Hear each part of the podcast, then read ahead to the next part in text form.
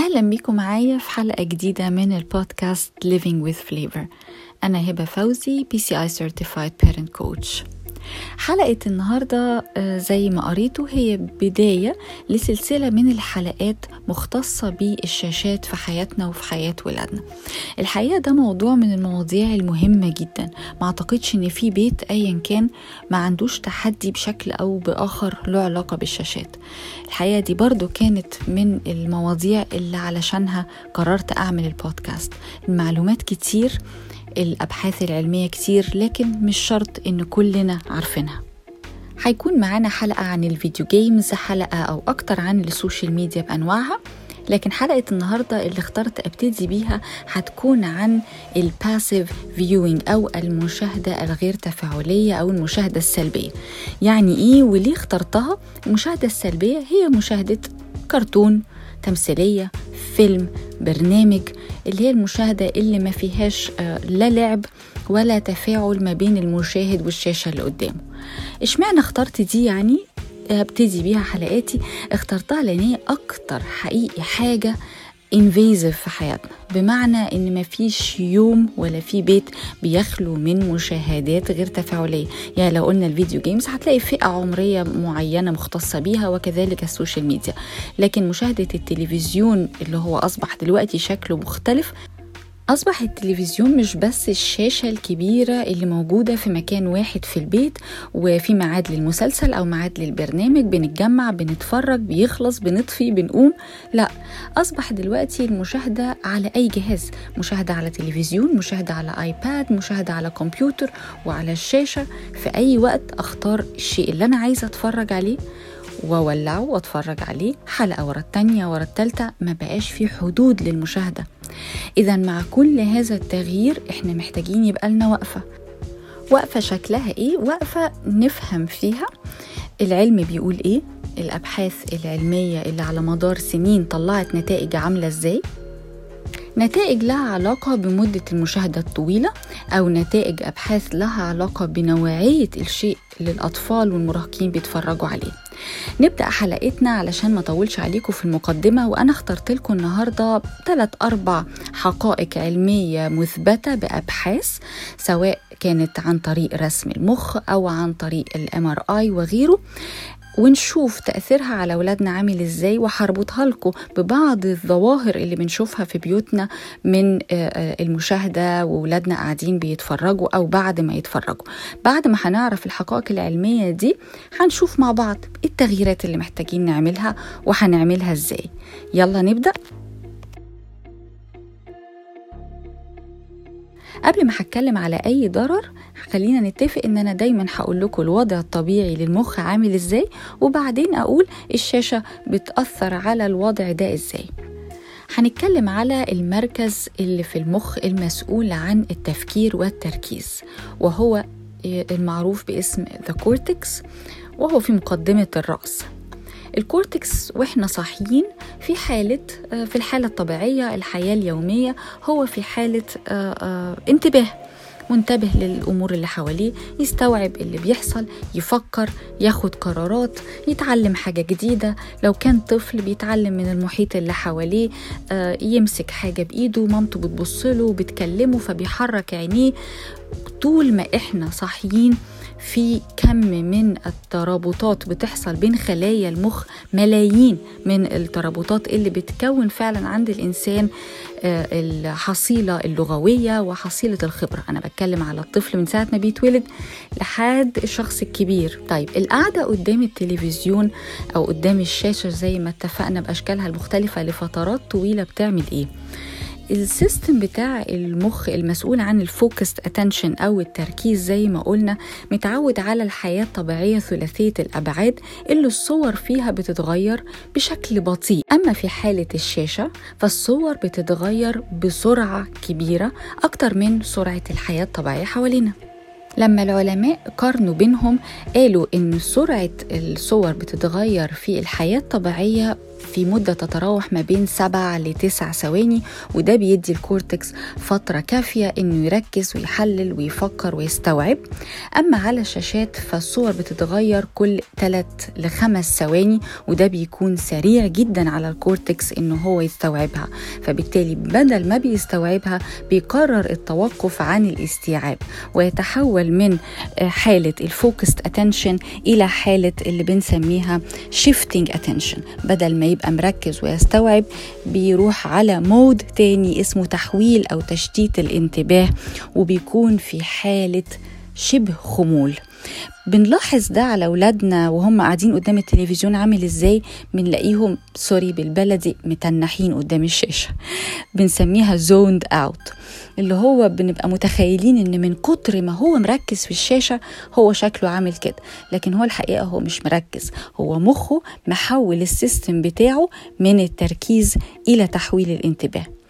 طيب حد دلوقتي هيسألني خصوصا من الشباب أو الأطفال اللي بيسمعوني يقول لي طب وإيه يعني شوية تحويل انتباه من نفسنا آه نغير شوية المود اللي إحنا فيه خطورة ده إيه؟ خطورته إن بعد لما الطفل أو المراهق أو حتى إحنا ككبار ما بنقعد فترة طويلة قدام الشاشة على حالة التحويل الانتباه دي نيجي بعد كده نمسك كتاب علشان نقرأ نكتب حاجة أو نحل مسألة رياضية أو حتى نتفاعل مع ناس حوالينا أو حتى الطفل يقوم علشان يلعب. بيزهق بسرعة.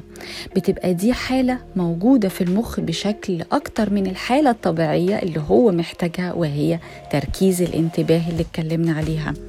فنبص نلاقي الولاد قعد اتفرج على التلفزيون شوية وقام يذاكر. مش قادر. أنا زهقت. طب شوية. طب هريح. مش عارف أفكر في المسألة. طب محتاج حد يساعدني. طب هكلم صاحبي أسأله. ده بسبب إيه؟ بسبب إن المخ محطوط على حالة ال shifting attention هقول لكم دلوقتي بعض الإحصائيات وتحليل البيانات بالأرقام اللي العلماء أخرجوها لنا وبتؤكد الحقائق العلمية اللي لسه متكلمين عليها الأرقام دي من واقع مشاهداتهم ودراساتهم واتباع الأهالي والأطفال في أعمار مختلفة أول واحدة فيهم بتقول إيه؟ إن الأطفال اللي قبل سن سنتين بيتفرجوا على الشاشات بأنواعها طبعا لما بقول شاشات تاني بتكلم على تلفزيون أو تليفون أو آيباد أو غيره. الأطفال اللي بتتفرج على الشاشات قبل سن سنتين بيكونوا ست مرات أكثر عرضة إن يظهر عندهم ظاهرة التأخر في النطق أو مشاكل النطق بأنواعها ومشاكل صعوبات التعلم عن الأطفال اللي ما بتشوفش شاشات خالص في السن ده. الإحصائية التانية اللي معانا النهاردة بتقول إن الأطفال من سن 3 ل 5 سنين قصاد كل ساعة بيتفرجوا عليها زيادة في الشاشة بيفقدهم ده القدرة أو بيفقدهم الفرصة إنهم يتعلموا 770 كلمة ممكن يستفيدوا بيها وهم بيسمعوها من مامتهم أو باباهم أو المحيط الاجتماعي اللي حواليهم أنتوا متخيلين؟ يعني أنا ابني لو طافية التلفزيون وهو في سن 3 خمس سنين ده وقاعد معايا في حياتي بتكلم معاه بيشوفني بعمل إيه أو بنلعب لعبة مع بعض أو بقرأ له قصة أو بنسمع أوديو بوك اللي هي الكتب المسموعة فنمثل مع بعض فيشوف الحركات مع السماع. هو ده فعلا اللي هيخليه يكتسب اللغة بشكل سليم. تالت إحصائية هشاركها معاكم النهاردة بتقول إن ظاهرة عدم التركيز اللي بتظهر عند الأطفال في سن سبع سنين مرتبطة ارتباط وثيق بإن الطفل ده بيكون عند سن ثلاث سنين كان بيتفرج أكتر من ساعتين على الشاشة أو على التلفزيون. ده شيء خطير جدا لأن مشاكل عدم التركيز اللي بتظهر في سن كبير بنبقى مش عارفين سببها جاي منين وهو سببها جاي من سن أصغر بكتير ولكن بتظهر في وقت لاحق اللي هو سن بقى المدرسة والمذاكرة والتركيز في الحصة وإنه يسمع المدرس ويتفاعل معاه وهكذا. آخر إحصائية هشاركها لكم هي بتقول إن سن الأطفال من 8 ل 12 سنة اللي بيتفرجوا أكتر من أربع ساعات في اليوم بيكون عندهم قدرة أقل على بذل المجهود في المدرسة وبتكون اهتماماتهم وهواياتهم أقل بكتير عن الأطفال اللي في مثل سنهم اللي بيتفرجوا نص ساعة بس في اليوم. إذا دي كده الإحصائيات على مدار الأعمار كلها وشكلها وتأثيرها على أولادنا وهم بيتفرجوا على الشاشات. تعالوا نشوف معلومة علمية تانية وتأثيرها على أولادنا عامل إزاي. معلومة علمية تانية آه، لطيفة جدا. بتقول إيه؟ من خلال طبعا أبحاث رسم المخ المخ في خلال ال 24 ساعة بيمر بخمس حالات مختلفة للموجات أو خمس أشكال للموجات مختلفة. آه، اللي يهمونا منهم واللي هنركز عليهم هم الدلتا والألفا والبيتا. الدلتا ويفز دي ال frequency بتاعتها أو التردد بتاعها بيكون أقل حاجة ودي المخ بيكون عليها في حالة النوم. أما ال beta waves فهي ال waves أو الموجات اللي المخ بيشتغل من خلالها في حالة اليقظة والانتباه في خلال اليوم. تفاعلاته مع المحيط اللي حواليه ودي ال frequency بتاعتها طبعا بتكون عالية. أما تالت waves تهمنا النهارده هي ال alpha waves ال alpha waves التردد بتاعها أو ال frequency بتكون أقل من البيتا وأعلى من الدلتا. إمتى بيكون المخ على ال alpha waves وإحنا بنصحى الصبح من من النوم بيكون على حالة الالفا لحد ما نصحصح كده والمخ يدخل في البيتا. إمتى تاني بيكون المخ في حالة ال alpha wave وهو بيتفرج على الشاشات لمدة طويلة. المخ بيقفل البيتا ويشتغل على الألفا طب ما هي فيها relaxation اهي. إحنا بنسميها حالة ال daydreaming عيوبها إيه ال alpha waves دي لما بتكون موجودة في المخ في خلال اليوم؟ أو خلال النهار أو خلال بعد الظهر والبني آدم بيتفرج على التلفزيون لفترات طويلة. حاجتين زي ما قلنا بما إن هي daydreaming يبقى هو سرحان في حالة توهان وعدم تركيز. فبالتالي هتأدي لنفس القصة بتاعة أدخل المخ إزاي تاني في حالة التركيز. عيبها الآخر هو إن الدورة الدموية بتكون أقل من العادي بتاعها. وبالتالي التمثيل الغذائي أو ال metabolism بتاع الجسم في حالة الألفا بيكون ضعيف بيؤدي لإيه؟ بيؤدي إلى ضعف أو آه، بتقل حرق ال calories أو السعرات الحرارية هنا بقى هنربط بين كذا حاجة في المخ بتحصل في الوقت ده.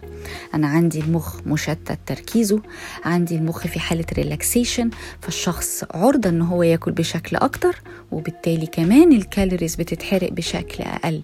فبتزيد عندي نسبة الأوبيسيتي أو السمنة في الناس اللي بتتفرج أو خصوصا الأطفال اللي بتتفرج على التلفزيون لفترات طويلة. ده نتيجته إيه؟ نتيجته إن آخر الأبحاث اللي توصلوا لها العلماء بتقول إن الأطفال اللي بيتفرجوا على الإنترنت والشاشات أكتر من ثلاث ساعات في اليوم 79% نسبة أكتر إن هم يكونوا أوفر ويت أو أوبيس أو عندهم زيادة في الوزن عن الأطفال اللي بيتفرجوا أقل من نص ساعة في اليوم.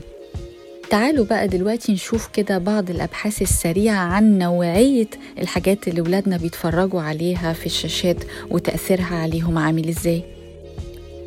ظاهرة اليوتيوب وما يشاهده أولادنا على اليوتيوب.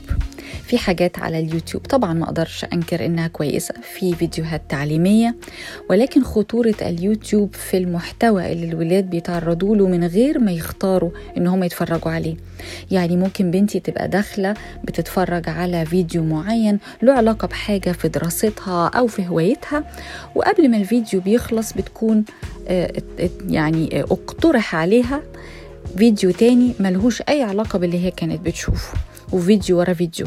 الخطورة التانية في الإعلانات. بيبدأ الفيديو أيا كان الفيديو بإعلان وبعدين إعلان في النص وبعدين إعلان في الآخر. نوعية الإعلانات اللي ولادنا بيشوفوها سواء بتسوق للعب بتسوق لأكل لحاجات كتير بتأثر تأثير مباشر على المخ وعلى اهتمامات الإنسان في حياته. حسب آخر تقرير أصدرته صحيفة الديلي ميل بتاريخ 27 أكتوبر 2020 حاجة لسه قريبة جدا. 43% من أشهر الفيديوهات على اليوتيوب بتروج لأكل وشرب. 90% من إعلانات الأكل والشرب بتروج لأكل وشرب unhealthy. أو ما يطلق عليه ال fast food 90% يعني ولادنا اللي قاعدين بيتفرجوا على حاجات على اليوتيوب أنتوا متخيلين نسبة مشاهدتهم لأكل مضر عاملة إزاي؟ تحليل بيانات آخر بيقول إن الأطفال اللي بيتفرجوا على تلفزيون فيه إعلانات أكتر من 3 ساعات في اليوم بيستهلكوا في خلال الأسبوع عدد عشرة من ال snacks أكتر من الأطفال اللي بيتفرجوا نص ساعة أو أقل في اليوم. ال snacks اللي هي الوجبات السريعة في خلال اليوم. بيستهلكوا عشر عشرة snacks أكتر في خلال الأسبوع عن الأطفال الآخرين. وبالتالي طبعا الأطفال دول بيكون نسبة إن هم يكون عندهم زيادة في الوزن أعلى 79% من الأطفال اللي بيتفرجوا على تاني نص ساعة أو أقل فقط في اليوم. فطبعا العلاقة واضحة جدا بين المشاهدة وبين الوزن وزيادته ونوعية الأكل. ده بيكون ليه؟ طبيعي الإنسان وهو بيتفرج على الإعلانات دي بيحصل إثارة أو triggering لل centers أو المراكز المسؤولة عن الجوع في المخ فبتديله إحساس إن هو جعان فأوتوماتيك بما إنه جعان عايز ياكل إيه؟ عايز ياكل حاجة زي اللي هو شايفها على التلفزيون. وده طبعا شيء طبيعي. ده بالنسبة للجزء الخاص بنوعية المشاهدة. تعالوا نشوف المعلومة التانية اللي هنتكلم فيها النهاردة. آخر معلومة علمية هقولها لكم قبل ما نبتدي نتكلم على خطوات هنعمل إيه؟ هي النوم. النوم وعلاقته بالشاشات. الهرمون المسؤول عن النوم هو الميلاتونين أو الميلاتونين بيبتدي الجسم يفرزه مع غروب الشمس ودي حكمة ربنا. مع الضلمة بيبتدي يفرز الهرمون ده.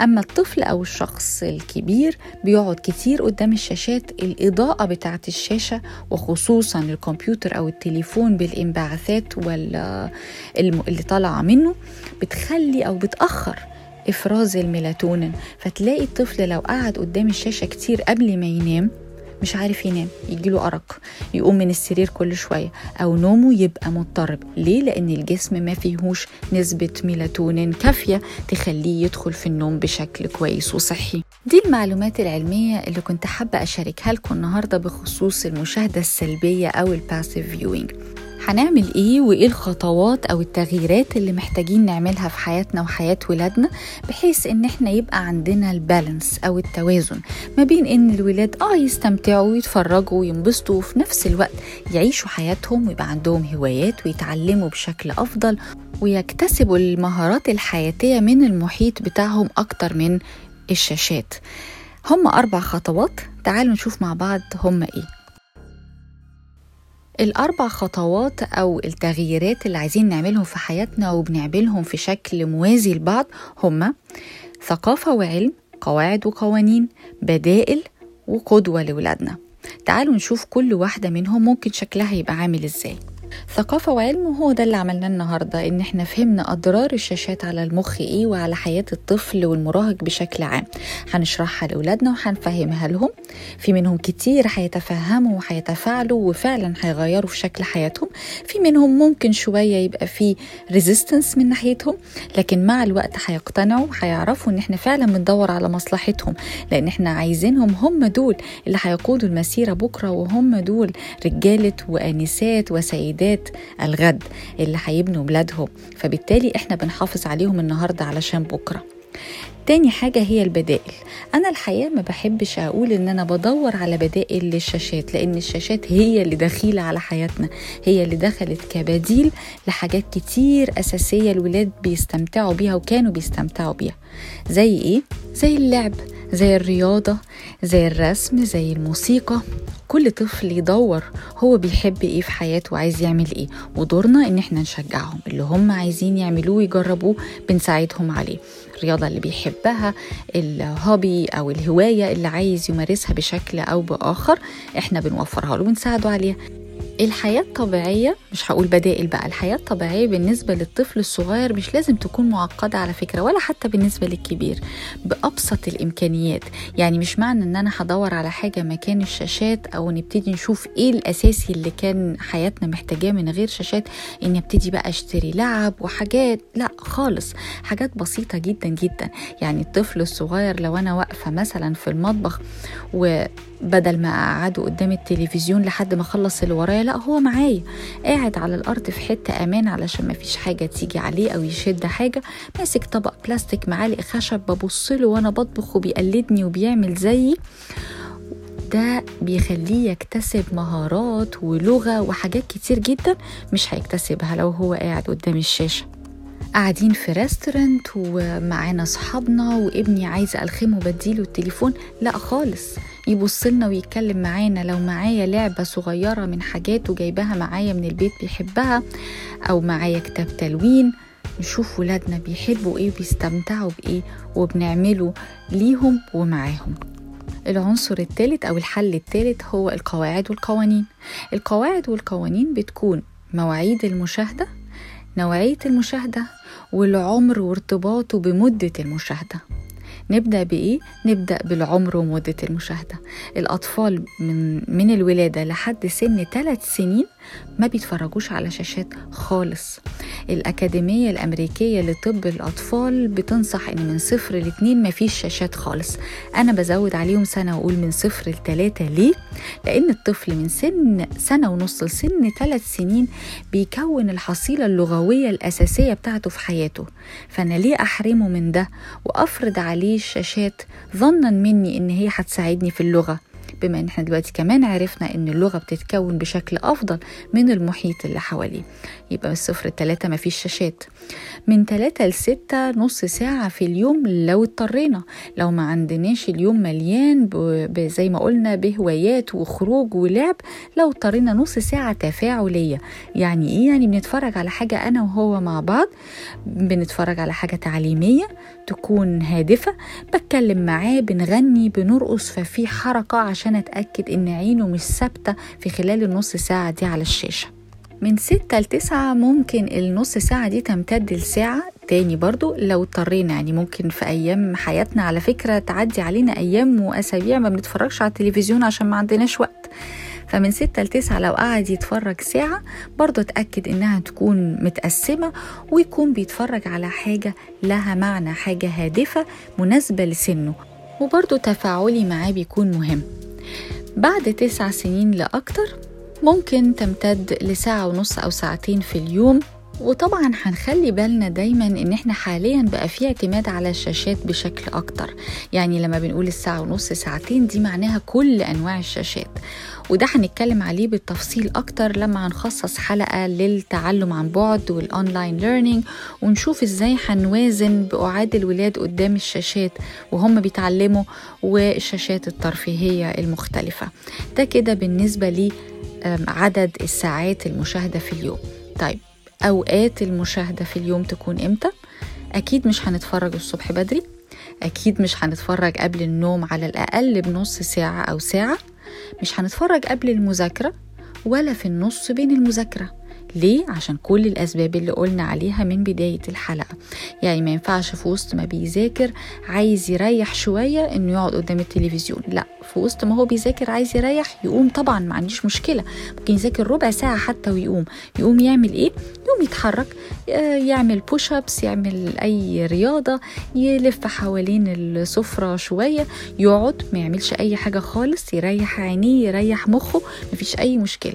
ولكن مفيش راحة. بالشاشات. إمتى تاني ما بنتفرجش على الشاشات وإحنا بناكل؟ ليه؟ عشان زي نفس الأسباب اللي اتكلمنا عليها. فبنفطر بنتغدى بنتعشى وإحنا قاعدين مع بعض. هحتاج إن أنا آخد من وقتي مش هاخد من وقتي؟ ده أنا بستثمر في وقتي في وقت أولادي إن أنا أكون متواجدة معاهم في وقت وجباتهم. نتكلم.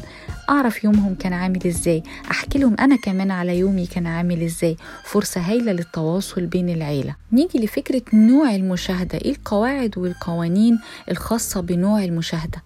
لازم نبقى عارفين ولادنا بيتفرجوا على إيه. ايا كان عمرهم على فكرة. مفيش حاجة اسمها أنا كبرت خلاص وأتفرج على اللي أنا عايزه. لازم الأم والأب يبقوا دايما عارفين ولادهم بيتفرجوا على إيه. دايما الأبواب مفتوحة دايما في ثقة وفي تبادل آراء. بنناقشهم في اللي بيتفرجوا عليه وبنقعد مع بعض بنتناقش بنتحاور. مهم قوي قوي أبقى متابعة ايا كان عمر ابني بيشوف إيه. لو مسلسل مثلا لطيف حلو بيتفرج عليه ابني مثلا 14 15 سنة زي ما اتفقنا وقت محدد فبالتالي لو بيتفرج على حلقة هي حلقة في اليوم. مش قبل ما بتخلص الحلقة بتكون التانية بادئة والتالتة بعدها وهكذا لا حلقة كافية جدا في اليوم سواء إحنا weekdays أو weekend حلو قوي إن إحنا كعيلة نعمل مع بعض movie night مرة في الأسبوع أو مرتين بنقعد العيلة كلها مع بعض بنشغل فيلم معين حابين نتفرج عليه نعمل بوب كورن كميات قليلة عشان زي ما اتكلمنا على ال metabolism وال calories ونتفرج عليه نتناقش نتحاور يبقى في جو لطيف في البيت للمشاهدة. وهي دي بنسميها ثقافة المشاهدة اللي عايزين فعلا نفعلها في بيوتنا. نعلم ولادنا إن هم يقيموا الحاجة اللي بيتفرجوا عليها يقيموا فايدتها ليهم إيه. يعرفوا يفرقوا بين المعلومة اللي بتفرض عليهم في الشاشة وتكون فعلا حقيقية وبين المعلومة اللي في أحيان كتيرة جدا ما بتكونش حقيقة. فيبقى لما يشوفوا حاجة ونتناقش معاهم فيها نرجع نقرأ ونبحث وراها ونشوف هل هي فعلا واقع ولا لأ. مهم قوي قوي للمستقبل اللي جاي اللي العلم هيفرض علينا فيه حاجات كتير إن إحنا يبقى عندنا الثقافة دي. وآخر حاجة من الخطوات اللي اتفقنا عليها هي القدوة. إزاي أكون قدوة لولادي؟ دي هتفضل معانا وبدأنا بيها في حاجات كتير من أول حلقة خالص لو تفتكروا لما اتكلمنا على الاهتمام بالنفس وقلنا القدوة. هي معانا هنا تاني. إن إحنا نكون قدوة لولادنا. يبقى عندنا إحنا ثقافة المشاهدة. بنتفرج إمتى وبنتفرج إزاي وبنتفرج على إيه؟ لما ولادي هيشوفوني أنا قدوة ليهم أكيد هيطلعوا شبهي في الحتة دي. أتمنى تكون حلقة النهاردة كان فيها معلومات مفيدة ليكم وزي كل حلقة بدعوكم إنكم تقعدوا بقى مع أولادكم وتتكلموا وتتناقشوا وتشوفوا هتغيروا إيه في شكل اليوم بتاعكم. عندكم أي أسئلة ابعتولي على الإيميل بتاعي على صفحة Contact هبة على ال website وهرد عليكم على كل استفساراتكم. وإنتوا يا شباب والأطفال. لو حد منكم عايز يناقشني في أي معلومة سمعها النهاردة يا ريت تبعتولي وهبعت لكم مصادر علمية موثوق فيها ونتناقش في أي حاجة أنتوا عايزين نتناقش فيها. شكرا لحسن استماعكم واستنوني في حلقة جديدة وموضوع جديد عن الشاشات في حياة ولادنا.